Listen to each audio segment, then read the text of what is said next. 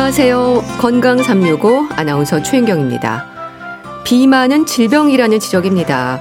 적정 체중을 기준으로 과체중과 비만, 그리고 고도 비만까지 비만의 위험은 건강을 위협하는 요인인데요.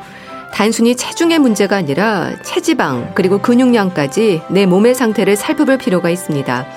특히 중년의 비만은 나이살이라는 말로 얘기되기도 하는데요.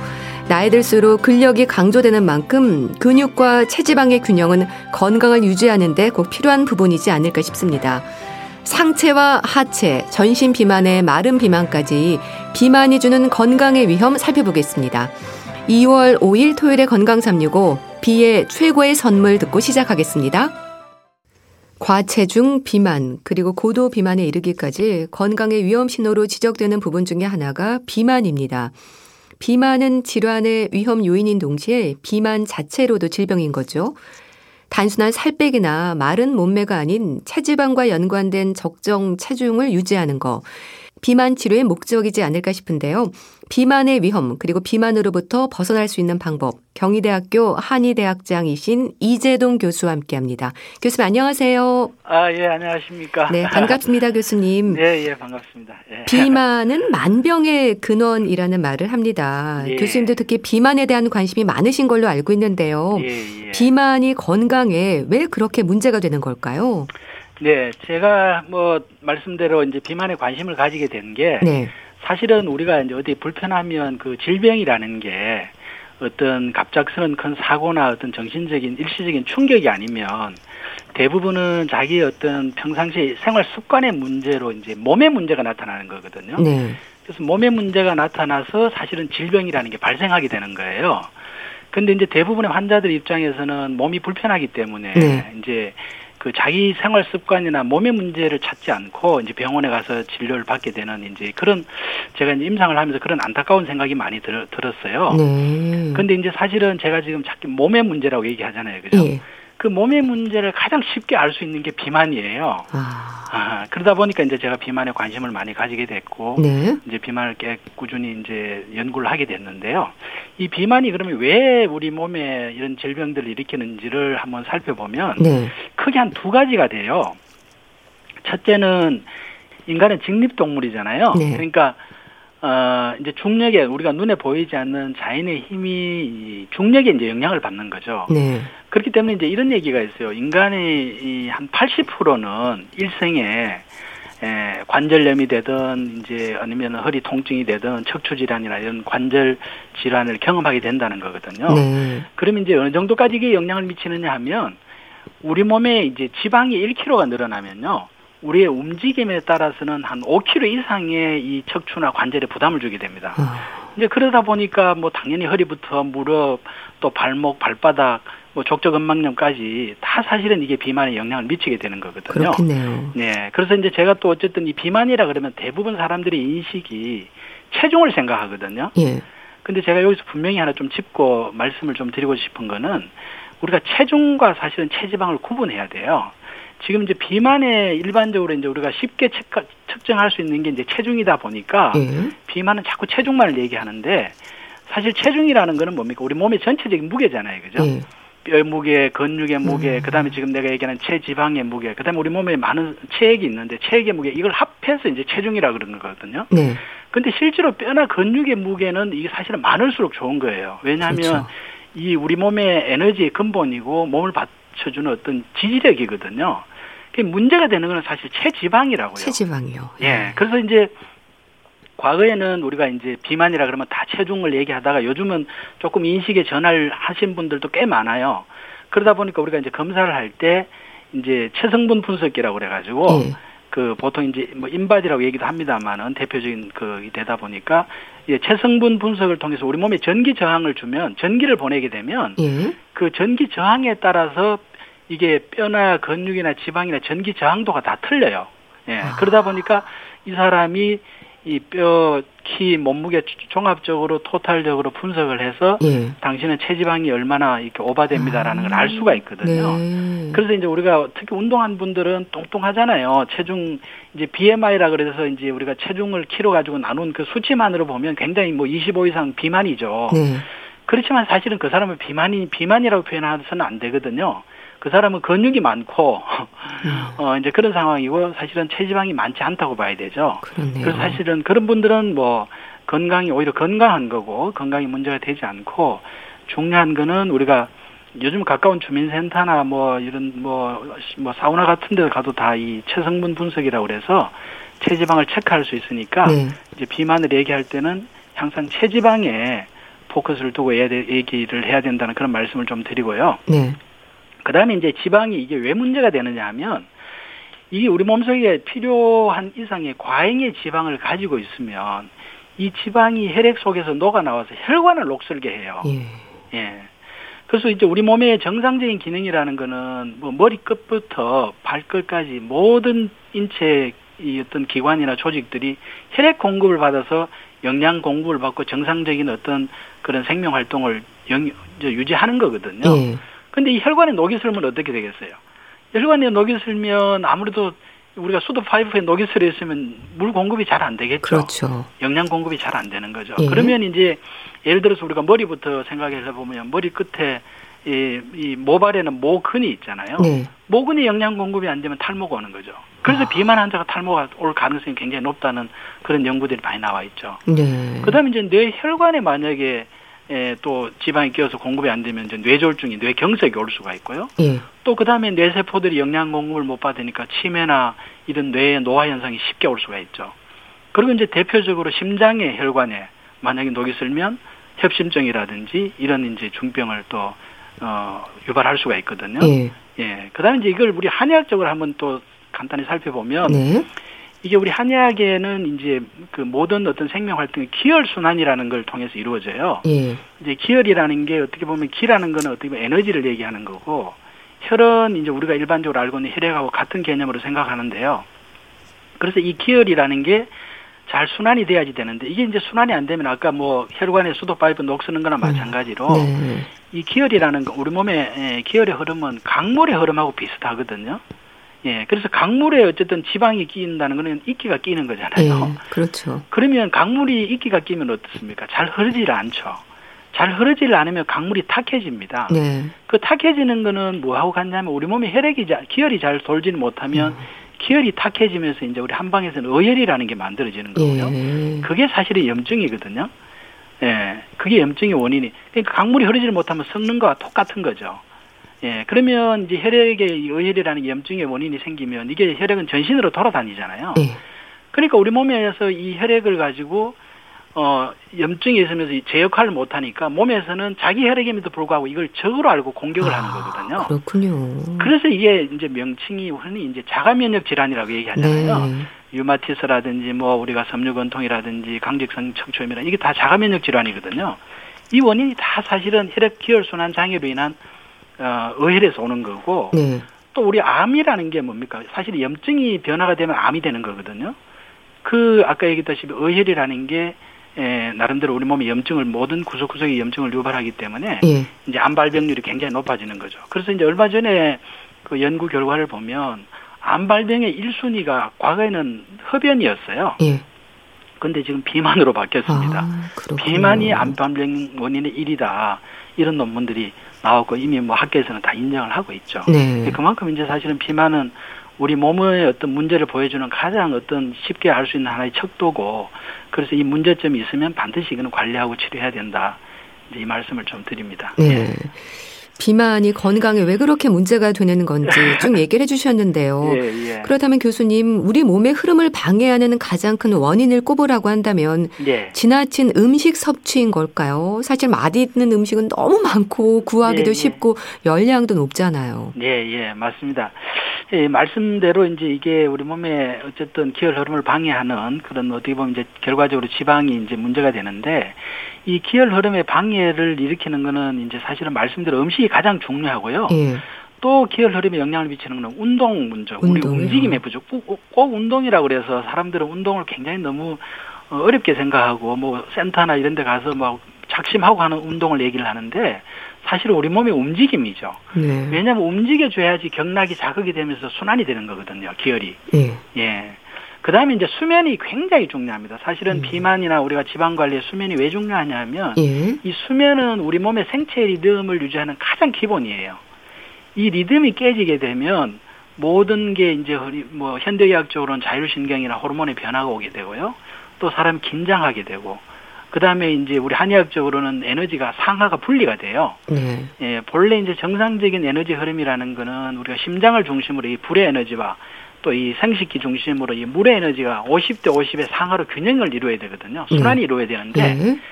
이게 이제 깨지게 되면 이제 불의 에너지는 위로 올라가고 아래로 내려와야 될 살아있는 생명체의 정상적인 활동은 아래로 내려와서 물을 데워주고 물이 올라가서 불을 꺼주고 하는 그런 순환이 일어나야 되는데 이게 물이 이제 잠을 안 자게 되면 물의 에너지가 부족해지면서 기온이 열이 이제 위로 자꾸 올라가게 되고 예. 아래는 반대로 굉장히 이제 시리고 음. 차고 이제 냉해지는 아류가 분리가 되면 순환이 안 되겠죠. 예. 그러면서 이제 또 비만의 원인이 되는 거거든요. 음. 이제 그런 문제가 있고 말씀대로 이제 가장 큰 원인은 이제 어쨌든 음식인데 음식은 네. 우리가 소모하는 에너지에 비해서 과잉 섭취가 되면 이게 남는 거는 다 지방으로 축적이 되잖아요. 그렇죠. 예, 그래서 이제 말씀대로 지방이 이제 예, 끼면서 이제 기혈순환 장애를 유발하고 이제 비만을 유발하고 이제 어떤 여러 가지 질환들을 유발하게 되는 거죠. 예. 그러니까 비만하지 않으려면 이제 말씀하셨듯이 적게 먹고 많이 움직이라는 말을 합니다. 이제 예, 말처럼 예. 쉽진 않지만 사실 또 복잡한 듯하지만 단순하다는 단순하다는 생각도 드는데요. 예, 예. 기본에 충실하고 내 몸을 살피는 게 우선이라고 들었습니다. 예, 맞습니다. 음. 그 이제 에, 말씀대로 뭐 기혈순환 잘 되게 하려면 어쨌든 지방이 안 끼게 해야 되고 예. 그렇게 하려면 이제 음식을 적게 먹는 것도 중요하지만 사실은 뭘 먹는 것도 굉장히 중요하거든요. 그렇죠. 예, 이제 적게 먹는 것도 중요하지만 뭘 먹는 것도 중요한데 요거는 이제 제가 지금 그 뒷부분에 차차 말씀을 드리겠고요. 네. 여기에서 또 이제 기혈 순환이라 아까 제가 운동 얘기도 했잖아요. 그죠? 네. 예, 이제 운동이라는 것은 이제 움직여 가지고 이제 에너지를 소모하는 것때 이제 말씀대로 많이 움직여서 우리가 이제 막 근육 만들고 많이 움직여서 막 해야 될 것 같은 이제 그런 생각을 많이 하게 되거든요. 그래서 이제 운동에 대해서 부담을 느끼고 하는 부분도 있는데 네. 이제 생각을 좀 바꿀 필요가 있습니다. 운동은 어떻게 하는 거냐? 우리 몸에 기혈 순환이 잘 되게 하는 운동이 가장 중요합니다. 네. 그러면 기혈 순환이 잘 되게 하는 운동이라는 것은 과하게 하는 운동이 아니고요. 적절하게 경락의 순환에 어떤 자극이 줄 정도로만 음. 되, 하면 되는 거거든요. 적절한 운동이요. 예, 적절한 운동이 이제 굉장히 중요합니다. 그래서 어, 또 지나친 운동은 우리가 운동을 하게 되면 이게 대사를 하면서 대사물이 산물이 나와요. 네. 노폐분이 나오는 거죠. 그게 쌓이면 또 다시 또 기혈 역으로 또 오히려 어, 쉽게 말하면 우리가 기계 녹이 설게 되면 기계가 잘 안 돌아가잖아요. 마찬가지로 또 오히려 경락의 순환에 역으로 또 장애를 줄 수가 있기 때문에 또 운동을 하다 보면 이제 그 순환을 또 극복하려면 더 강도 있게 운동을 해야 되는 그런 측면이 있거든요. 예. 그래서 적절한 운동이 예, 필요하다는 말씀을 드리고요. 예. 그래서 저는 이제 사실 운동보다 더 중요한 것을 이제 자세라고 생각합니다. 자세. 요 우리 몸의 평소의 자세입니다. 그러니까 우리 몸을 이렇게 보면 사실은 이제 우리 몸에는 이제 경락에 12개의 경락이 우리 몸통을 전체적으로 흐르고 있어요. 네. 그래서 이제 경락이라는 말이 좀 생소할 수도 있지만 아마 우리가 이제 뭐 흔히 경락 마사지 할 때 경락하고 네. 같은 개념인데요. 네. 이 경락이라는 것은 우리 몸의 기와 혈에 흐르는 이 통로입니다. 이 흐르는 통로인데 이 경락의 실체는 지금 사실 이게 이제 경락의 실체가 분명하게 이제 정확하게 밝혀만 지면 이게 노벨상감인데 네. 하지만 지금까지 연구된 걸로 보면 이 경락이라는 게 과연 뭐냐? 우리 몸에 신경이라는 게 머리끝부터 발끝까지 다 연결이 되어 있잖아요. 그죠? 네. 신경과 혈관도 마찬가지잖아요. 그죠? 네. 그 다음에 신경과 혈관, 그 다음에 우리 호르몬의 어떤 그 작용, 혈액 속에 흐르는 호르몬의 이런 것들을 종합한 그런 기능들을 다 하고 있는 게 이제 경락이라고 보면 돼요. 그래서 네. 어, 실체를 딱 명확하게 얘기하기는 어렵지만 우리 몸에 어떤 에너지를 보내주고 이렇게 소통시켜주는 통로면서 굉장히 포괄적인 개념이다. 이제 이렇게 이해를 하시면 되는데요. 네. 그래서 이게 몸통을 흐르고 있는데 우리가 의자에 앉아 있으면 대부분은 소파에 앉아 있거나 어떻게 앉아 있습니까? 사람들이 이제 그런 개념이 없으면 그냥 배에 힘 빼고 이렇게 접히잖아요. 예, 구부정하죠. 예, 접혀 있죠. 예. 이게 사실은 이 자체만 개선을 해도 우리 몸의 건강에 경락의 순환이 좋아지면서 건강에 엄청나게 영향을 미치는 거거든요. 그래서 이제 사실은 WHO 같은 경우에도 이렇게 권고를 했어요. 네. 우리가 그 데스크 잡을 하는 사람들, 사무실에 책상에 앉아 있는 사람들은 30분마다 일어나서 한 2, 3분씩 일어나서 움직여라라는 게 음. 비만을 예방하는 하나의 권고 사항으로서 굉장히 강력하게 권고하고 있거든요. 네. 예, 그게 뭐냐 하면 정상 일반 직장인보다는 사무실에 사무직에 있는 사람들이 비만이 될 확률이 1.5배가 높더라는 거예요. 음. 예. 그게 이제 그쪽에서는 이제 그런 결과만을 가지고 얘기를 했지만 제가 말씀드리는 한의학적인 그런 관점에서 보면 그게 바로 경락이 접히고 네. 접히면서 불순물이 쌓이면서 이제 비만이 되는 거거든요. 그래서 우리가 자세히 보면 이제 전체적인 비만도 있지만 국소적으로 우리가 비만이 생기는 것도 이제 앉아 있을 때 우리가 옆구리에 많이 이렇게 살이 과잉 지방이 축적이 되잖아요. 네. 팔뚝이나 허벅지 같은데 네. 그게 다 경락이 접히는 데거든요. 아, 그렇군요. 예. 그래서 굉장히 이 배를 당기면서 몸을 세우고 몸을 세우는 게 굉장히 중요하다 네. 평상시에 이제 그런 걸 좀 말씀을 드리고 또 여기에 대해서 하나 더 또 제가 이 뭐랄까 이게 워낙 중요하다 보니까 제가 강조를 드리고 싶은 게 있는데 네. 그 뉴욕 타임즈에 칼럼이 있었어요. 예, 어떻게 나왔냐면 시팅 앉아 있는 것은 slowly killing이라고 그랬어요. 음. 앉아 있는 자체가 slowly 사람을 아, killing하는 거라는 거거든요. 예, 그, 그 칼럼이 있었는데 네. 예 그만큼 이게 자세가 중요하다. 예 이제 요 말씀을 좀 드리고요.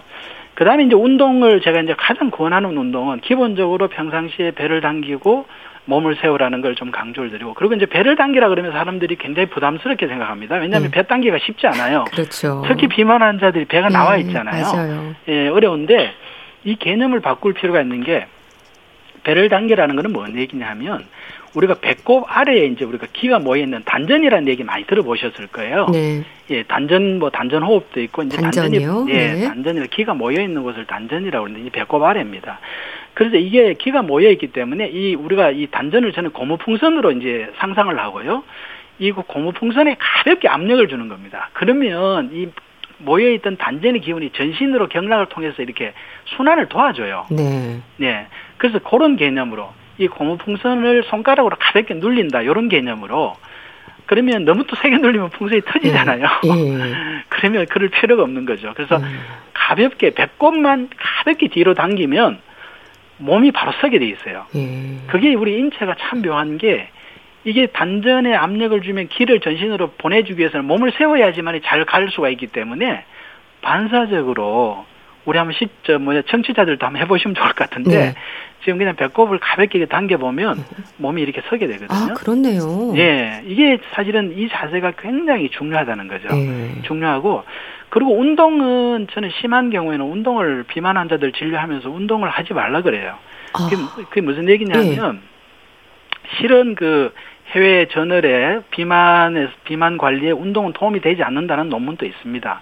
그게 이제 무슨 얘기냐면 이제 사람들이 그 비만 관리를 하겠다고 그냥 뭐 한 6개월, 1년 작심하고 뭐 피트니스 센터 가서 열심히 음. 운동을 하고 또 비만이 어느 정도 자기가 개선이 된 경우에는 그냥 이, 저 운동을 안 하는 경우가 있어요. 음. 그러면 우리 몸이 어떻게 작용을 하냐면 운동을 한 6개월 이상 뭐 3개월 이상만 돼도 몸이 이제 거기에 피팅이 되는데요. 서서히 바뀌는데요. 예. 운동에 몸의 모든 세포나 기관들이 적응이 돼 있다가 갑자기 1년 후든지 뭐 2년 후든지 운동을 안 하게 되면 몸에서 역현상이 나타나거든요. 음. 예, 왜냐하면 운동하고 그 칼로리를 소모하고 거기에 모든 게 이제 피팅이 돼 있는데 갑자기 안 하게 되면 그게 이제 해결을 못 하는 거죠. 음. 예, 그런 문제가 있기 때문에 운동은 그럼 어떻게 하냐 생활 속에서 해라. 꾸준히요. 네. 예, 생활 속에서 그냥 많이 움직인다 생각하고 그 움직임 자체가 내 경락에 자극을 주는 거고 내 경락의 순환에 도움이 된다라는 생각을 하고 많이 움직이라는 얘기를 하고 가장 좋은 운동은 저는 걷는 걸 얘기를 합니다. 걷는 거요. 예, 네. 걷는 게 우리 몸을 세워서 배 당기고 몸을 세워서 걷는 자체가 가장 경락 순환에 적절한 운동이다. 예, 그러면 운동의 그 걷는 속도나 이런 것들은 자기 기분, 자기가 즐거운 대로 하면 돼요. 예. 예, 자기 즐거운 대로. 그래서 지금 또 즐거움도 얘기했습니다만은 이 우리가 생체의 리듬을 가져야지 경락 순환이 잘 되는 거고 리듬에서 가장 중요한 거는 긍, 긍정적이고 즐거운 거거든요. 네, 그렇죠. 네, 즐거워야지 우리가 기혈 순환도 되고 뭐 기분도 상쾌해지고 하는 거지. 운동 비만 관리에 좋다고 해서 막 그 억질로 그냥 뭐어저 PT 막 힘든 거 억질로 받으면 일시적으로는 분명히 좋아집니다. 네. 왜냐하면 대사력이 좋아지고 에너지 소모가 많아지니까 좋아지는데 결코 그게 정답은 아니다. 그래서 평상시에 예, 많이 걷는 게 주, 중요하다 이런 말씀을 좀 드리고요. 네. 예, 뭐 그 정도 말씀을 드리죠. 네. 쭉 우리가 이제 기본적으로 지켜야 하는 부분들에 대해 얘기를 해주셨는데요. 예, 예, 예. 그런데 교수님, 우리가 흔히 말하는 뭐 상체 비만, 하체 예. 비만, 예, 상체, 예. 하체 모두 비만인 경우도 있고요. 마른 비만으로 불리는 내장 맞습니다. 비만도 있습니다. 모두 문제가 될 것 같긴 한데 이렇게 구분이 되는 이유는 뭘까요? 네, 아주 중요한 어떤 질문을 해주셨는데요. 우리가 사실은 비만은 사람의 아까 제가 사람의 몸이 몸이 중요하고 자기 몸이 어떤지를 보는 게 중요하다 그랬잖아요. 네. 이 자기의 지금 말씀하셨던 상체 비만이냐 하체 비만이냐 아니면은 뭐 상하체 전체적으로 전신적인 비만이냐를 보면 그 사람의 기혈 상태를 알 수가 있어요. 네. 그게 뭐냐 하면 전체적으로 비만인 사람들은 뭔가 기혈이 넘치는 거죠. 그죠? 예, 넘치기 때문에 뭔가 줄여줘야 되는 거고요. 네. 그리고 마른 비만, 이제 대부분 하체 비만이 마른 복부 비만이 많거든요. 네. 이제 마른 비만이라는 거는 기혈이 부족한 겁니다. 그렇기 때문에 그 사람은 사실은 기혈을 보충을 해서 근육량을 느리도록 해주는 안 먹는 게 아니라 음식의 선택을 잘해서 잘 먹고 근육량을 느리는 쪽으로 해야지만이 그 사람은 비만 관리가 되는 거거든요. 네. 그리고 이제 상하체를 비교했을 때 기운이 예를 들어 상체가 너무 비만한 사람들은 뭔가 기운이 지금 제가 얘기 드렸지 않습니까? 균형이라는 네. 기혈의 순환의 균형이라는 50대 50의 상하의 균형을 이루어야 되는데 일반적인 정상 체형보다 자기가 상체가 너무 발달되어 있다는 건 기가 지금 뭔가 호르몬의 균형이 깨지고 네. 기가 위로 지금 상기되어 있다는 거거든요. 그래서 이제 비만의 치료법도 다 달라야 되는데 이제 예. 이런 문제가 나타나는 이유가 뭐냐? 예. 이게 이제 우리가 타고날 때 체질 얘기 많이 하시잖아요. 그죠? 예, 그렇죠. 타고날 때 이제 오장육부가 있는데요. 이제 오장육부의 기능의 차이가 있어요. 그 차이가 이제 사람에 따라서는 어떤 사람은 젊을 어릴 때부터 계속 손발이 차고 소화 안 되고 늘 피곤해 하는 사람도 있고 예. 또 어떤 사람은 먹는 대로 살이 찌면서 뭐 조금만 날씨가 바뀌어도 감기를 또 달고 다니는 사람이 있고 또 어떤 주위의 친구들을 보면 같이 먹는데도 그 친구는 별로 살찌는 것 같지도 않은 아, 친구들도 있고 이게 바로 이제 오장육부의 기능 차인데 여기에서 이제 발생이 되고요. 하지만 이제 체질이 전부 결정을 하느냐? 사실은 체질이 중요한 것 같지만 체질은 20%밖에 안 돼요. 음. 그 유전적인 거는 20%밖에 안 되고 나머지는 뭐냐? 거의 70% 이상이 생활 습관입니다. 네. 그 생활 습관이라는 거는 우리가 평소에 뭘 먹고 또 얼마나 우리가 평상 일상에서 움직이고 또 수면 습관 이 잠잘 때 제 시간에 어떤 규칙적으로 자느냐가 이게 이 이 세 가지가 사실은 우리 몸의 어떤 그 기능의 장부의 기능의 문제 차이점을 일으키게 되고요. 예. 또 이로 인해 가지고 이제 기혈이 달라지기 때문에 이제 체형이 사실은 달라지게 되는 거거든요.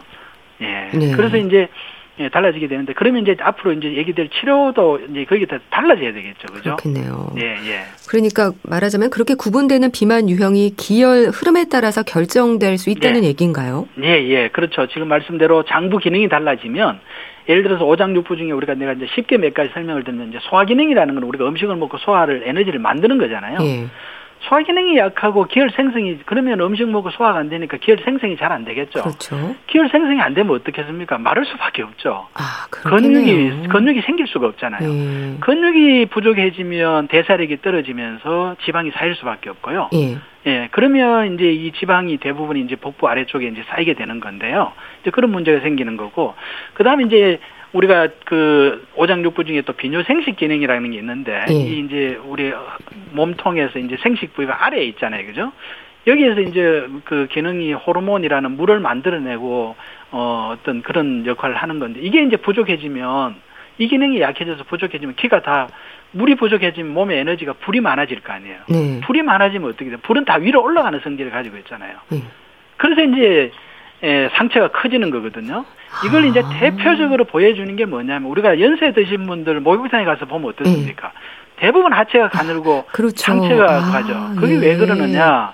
나이가 들면 누구나 호르몬이 마르게 돼 있거든요. 네. 노화라는 게 이제 물이 부족한 거죠. 그러니까 물이 마르니까 불이 올라가면서 상체가 비만해지고 다리는 어. 점점 더 가늘어지는 거고요. 그리고 네. 연세가 드시면 말이 많아진다 그러죠. 네. 아, 그것도 이유가 있습니까? 그렇죠. 다 같은 이유죠, 그게. 키가 위로 뜨기 때문에 아. 키가 위로 뜨기 때문에 말이 많아질 수밖에 아. 없고 특히 이제 우리 여성분들은 갱년기 호르몬 변화가 오면 얼굴이 화끈거리고 네. 이제 뒷목이 뻣뻣해지고 이게 다 이제 키가 위로 물이 마르기 때문에 불이 위로 뜨는 현상 음.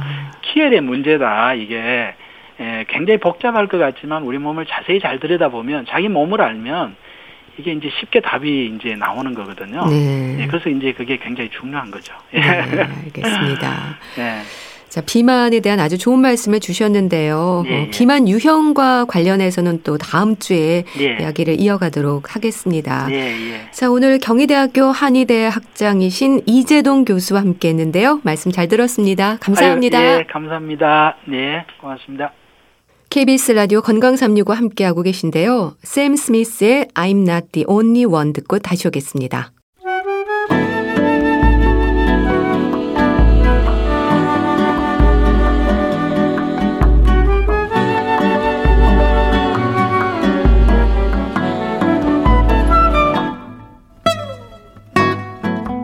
건강한 하루의 시작. KBS 라디오 건강 365.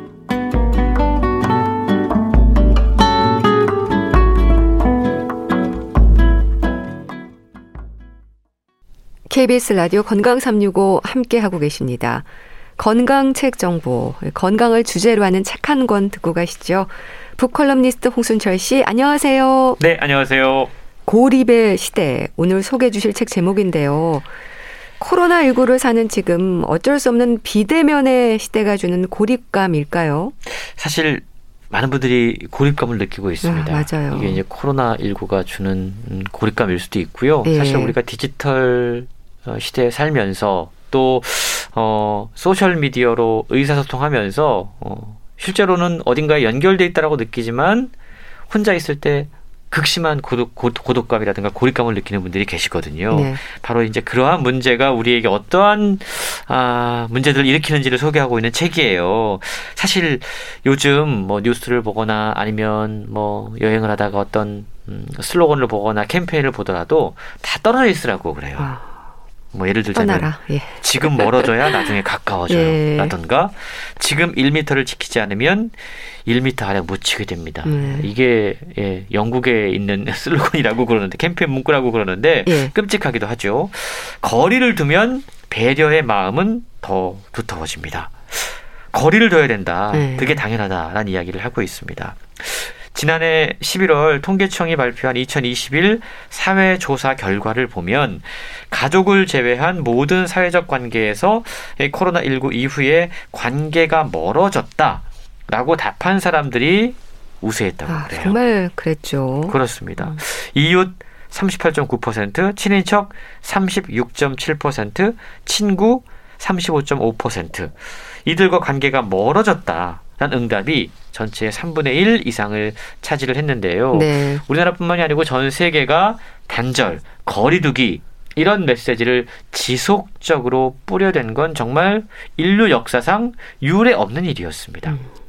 거리두기를 해야 된다. 네. 이건 방역 차원에서는 너무나 필요한 이야기였지만 사실 관계의 친밀성이란 측면에서 보면 인간의 본성을 거스르는 것이었다. 라고 책은 이야기하고 있는데요. 우리가 일터, 정치, 사회적 관계에서 느끼고 있는 고립감이 점점 커지면서 우리는 지금 외로움의 위기의 시대를 살고 있다라고 책은 지적하고 있습니다. 네. 그리고 이 외로움의 위기는 이제 개인의 노력만으로 극복할 수 없는 문제가 되어버렸고 사회 구조적인 변화가 절실하게 필요한 시점이다라고 강조하고 있습니다. 네. 참 누구도 원치 않은 상황이지만 어쩔 수 없는 거리두기와 또 비대면의 시간이 길어지고 있습니다. 외로움, 위기의 시대라는 말이 좀 가슴에 와 닿는데요. 이게 사실 개인의 문제가 아니잖아요. 그렇습니다. 지금 소개해드리고 있는 이 고립의 시대라고 하는 책, 이 책을 쓴 분이 노니나 허트란 분이신데요. 네. 영국의 어, 경제학자입니다. 그리고 영국의 가디언이 선정한 영국 최고의 지성이라고 불리는 분인데 네. 이분이 이 고립감이 우리 인류 전체에게 그러니까 개인뿐만이 아니고 사회와 집단에게 어떠한 영향을 미치고 있는지를 소개하고 있는 거죠. 그동안은 외로움, 고독의 문제를 개인적인 문제라고 보통 인식을 했는데 네. 저자는 더 이상 그렇지가 않다. 외로움은 우리 전체 인류의 건강과 심리와 사회와 이런 것들을 파괴하고 있다라고 이야기를 하고 있는데요. 예. 외로움과 고립감의 감정을 사회학적으로 분석하면서 그것이 우리에게 어떠한 일들을 만들어내고 있는지 그리고 나중에 우리 미래 세대는 이 고립을 어떻게 감당해야 되는지에 대한 이야기를 하고 있는 겁니다. 저자는 세계가 이미 고립감에 목말라 있다라고 분석하고 있어요. 네. 책에 이, 우리 이웃나라 일본 이야기가 소개가 되고 있는데요. 네.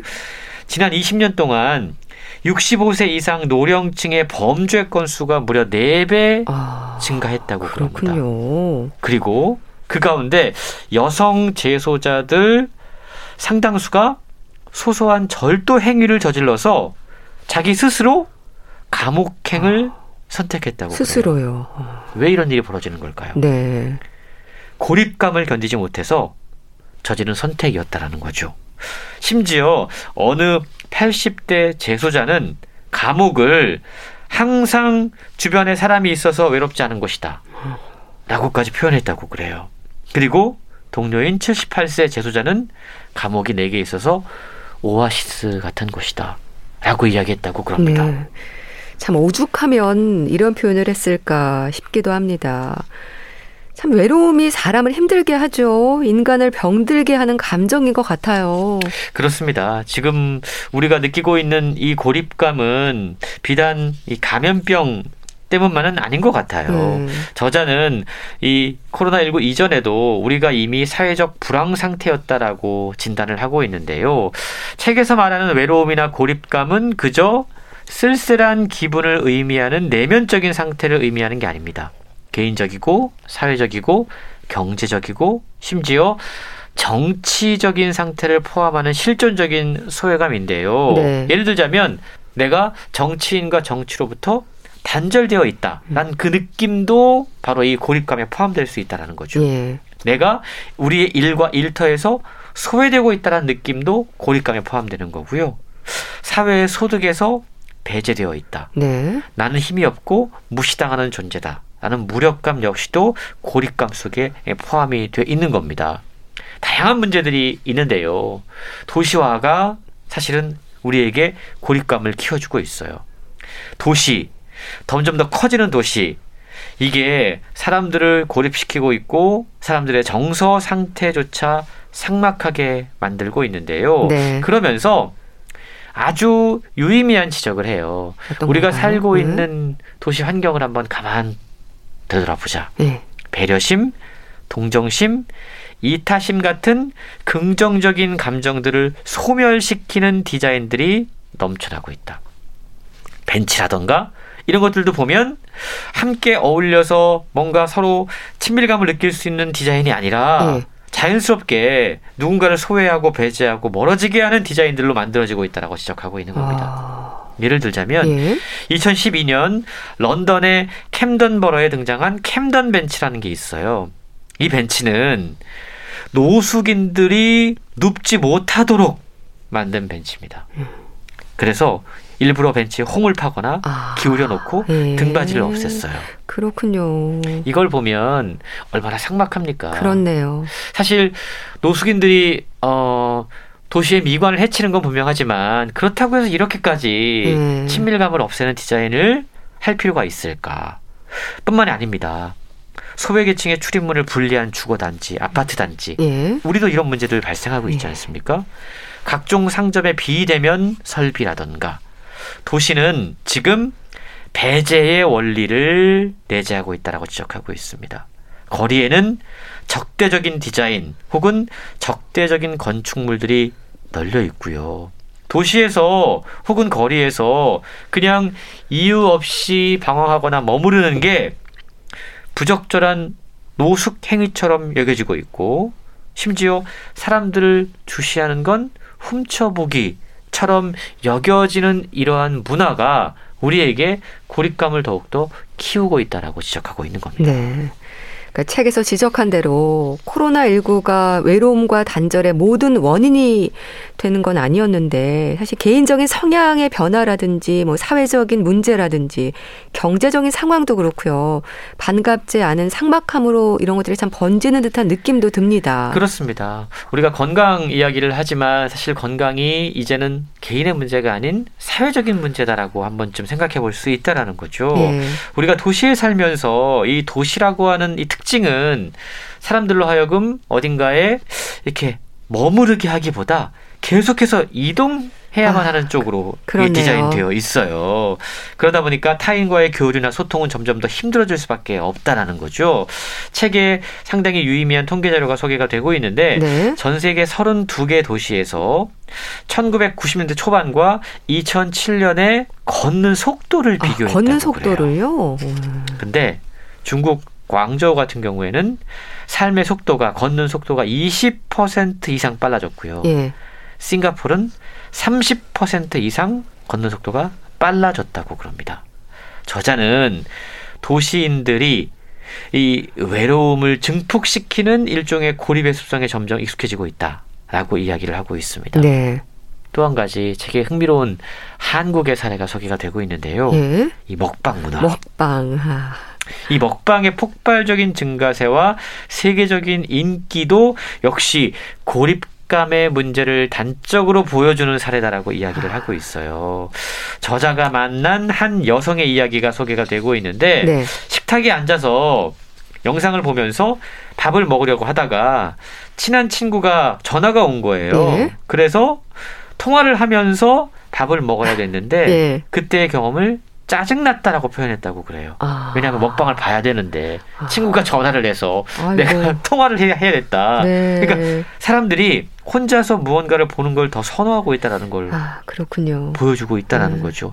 뭔가 영상을 보거나 혹은 혼자 이렇게 밥을 먹는 건 어, 이게 가상 세계에서 이루어지는 일이잖아요. 음. 실제 관계가 아닙니다. 네. 근데 사람들이 이렇게 상업화되고 상품화된 관계에 더 익숙해지고 있다는 점은 분명히 모두가 우려할 만한 상황이다라고 지적하고 있는 거고요. 뿐만 아니고 요즘 뭐 우리나라뿐만이 아니고 젊은 세대를 중심으로 뭐든지 혼자 하는 습관들이 만들어집니다. 뭐 그래서 혼술, 혼밥, 뭐 이런 것들 네. 혼자서 일상을 즐기는 문화가 익숙해지고 있고 1인 가구의 숫자가 확연히 늘어나고 있는데 이것 역시 우리 인류에게 고립감을 확대시키는 중요한 이유가 되고 있다라고 지적하고 있습니다. 네. 근데 사실 이렇게 적응이 되고 습관이 되면 어쩌나 이제 두려운 마음이 들기도 하는데요. 서로의 대화나 만남보다 이런 인터넷이나 소셜 미디어에서 보내는 시간이 늘고 있고 또 편안하는 생각도 하지 않나요? 그렇죠. 편한 게 반드시 좋은 네. 것만은 아닌 것 같아요. 그러니까요. 근데 우리는 항상 편한 걸 먼저 추구합니다. 네. 저자는 휴대전화와 소셜미디어의 사용이 21세기 외로움 위기에 독특한 본질에 매우 중대한 역할을 하고 있다고 지적하고 있습니다. 사실 기술 발전으로 인해서 인간이 소외됐던 일들은 그 이전에도 있었어요. 음. 근데 뭐 우리가 러다이트 운동이라고 해서 영국의 노동자들이 공장에서 기계가 만들어지니까 기계가 우리 음. 일자리를 대신한다라고 막 뺏고 막 그랬잖아요. 그랬죠. 근데 휴대전화와 소셜 미디어는 그때보다 훨씬 더 심각한 문제들을 양산하고 있다라는 거예요. 항시적 연결, 24시간 연결. 아, 이게 그렇네요. 문제입니다. 문제가 되죠. 책에 네. 따르면 사람들이 일반적으로 휴대전화를 하루에 221번 확인하고요. 습관적으로 예. 매일 3시간 15분씩 아. 이용한다고 그럽니다. 역설적이게도 우리는 가상의 세계에 항상 연결되어 있기 때문에 실제 세계에서는 서로를 소외시키고 있다는 거예요. 아, 그렇게 되는 거군요. 미국 워싱턴의 한 카페에서 커플 단위로 담소를 나누는 백상의 사람들을 대상으로 연구한 게 책에 소개가 되고 있는데 네. 스마트폰을 탁자에 올려두거나 한 손에 들고 있기만 해도 서로 간에 덜 가깝고 덜 공감하고 있다는 느낌을 받았다고 그럽니다. 네. 우리 주변에 그렇잖아요. 분명히 같이 앉아 있는데 네. 서로 대화 안 네. 하고 스마트폰 다 각자의 스마트폰 보고 있는 게 우리의 현실인 거거든요. 그러게요. 저자는 다양한 이 소셜 미디어 참 많은 분들이 사용하고 있는데 이 소셜 미디어의 사용량을 플랫폼당 하루 10분으로 제한하자 네. 연구에 참여했던 사람들의 외로움이 유의미하게 감소했다. 음. 라는 걸 소개하면서 다양한 소셜 미디어를 삭제하거나 혹은 이 사용을 제한할 때 네. 이게 심리 치료를 받는 것과 최고 40%까지의 동일한 효과가 있었다. 네. 그러니까 소셜 미디어에서 보내는 시간보다 다른 유의미한 활동을 할 때 우리의 외로움이 오히려 감소되는 효과가 있다라고 소개를 하고 있는 것이죠. 네. 그렇다면 이런 고립의 시대를 극복하기 위한 대안이나 대책을 책에서 제시하고 있나요? 예. 보다 사회적인 관점에서 접근해야 된다라고 이야기를 하고 있는데요. 예. 더 이상은 개인의 문제라고 얘기하지 말고 사회가 이에 대한 대책을 내놔야 된다라는 겁니다. 요즘 언론에서 보면 20, 30대 취업 준비생들의 쓰레기집 문제가 종종 보도가 되고 있어요. 쓰레기집 문제요? 예. 음. 집에 쓰레기가 쌓여 있어요. 이걸 버리지 아, 않아요. 예. 그냥 그렇게 살고 있습니다. 정신건강 전문가들은 네. 이 쓰레기집을 강박증이나 우울증이 발현된 것으로 보고 있는데요. 문제는 특히 감염병 사태 이후에 이러한 현상들이 점점 더 두드러지고 있다는 분석이 나오고 있다는 거죠. 이에 대한 어떤 해결책을 우리가 고민해 볼 수 있을까? 책의 저자가 영국 사람이고 네. 영국의 사례가 소개가 되고 있는데요. 영국의 경우에 이 고독감과 고립감과 외로움을 국가적인 문제로 인식을 했습니다. 그래서 2018년 1월 달에 우리로 얘기하면 뭐 정부 조직 가운데 하나인 고독부를 설립을 했어요. 고독부를요? 예. 오. 그리고 고독부 장관을 임명했습니다. 아. 그러니까 우리들에게 뭐 문체부 장관 뭐 네. 이런 것처럼 하나의 정부 부처를 만들어서 아. 고독의 문제를 집중적으로 다루는 예 장을 임명을 했다라는 거죠. 네. 외로움을 사회적인 전염병으로 보고 국민들의 외로움 문제를 국가적으로 해결하겠다라는 아. 의지를 보인 건데요. 그렇군요. 고독부 초대 장관의 음, 임명된 조 코스, 콕스란 분이 있는데 이분이 고독문제 대책 위원회라는 걸 꾸려서 보고서를 작성을 했거든요. 네. 여기에 보면 외로움이라고 하는 게 하루에 담배 15갭이 피는 것만큼 건강에 해롭다라고 그래요. 그리고 의료비를 증가시킵니다. 네. 그렇기 때문에 사실은 외로움이 사회적 비용 손실을 가져온다라는 것을 보고서를 통해서 발표를 했던 거죠. 외로움으로 인한 사회 경제적 비용은 공중 보건의 문제에만 그치지 않습니다. 이게 더 큰 문제들을 만들어낼 수 있는데요. 네. 마치 오랫동안 어떤 우리 안에 갇혀 있던 생쥐가 음. 친구 생쥐가 들어오면 이걸 침입자로 여기고 잔인하게 공격하는 음. 예, 동물 실험을 통해서 확인이 됐다고 그러는데요. 음. 외로운 세계에 살고 있는 현대인들은 인간 고유의 소통 본능을 잃고 있고 외로운 생쥐처럼 서로를 혐오하고 공격하고 갈등이 점점 더 커지고 있다는 겁니다. 네. 사회 경제적으로 고립되고 주변에 된 사람들이 느끼고 있는 이 고독감과 무력감과 고립감 이러한 감정들이 개인의 건강뿐만이 아니고 사회의 건강을 심각하게 저해하고 있다는 사실을 최근 다양한 사례를 통해서 엄중하게 일깨워주고 있습니다. 네. 외로운 생쥐처럼 서로를 공격하고 있다. 지금 내 모습은 어떤지도 한번 생각해 볼 필요가 있지 않을까 싶습니다. 자, 고립의 시대 소개해 주셨는데요. 북컬럼니스트 홍순철 씨와 함께 했습니다. 감사합니다. 고맙습니다. 나윤선의 그리고 별이 되다 보내드리면서 인사드릴게요. 건강365 아나운서 최인경이었습니다. 고맙습니다.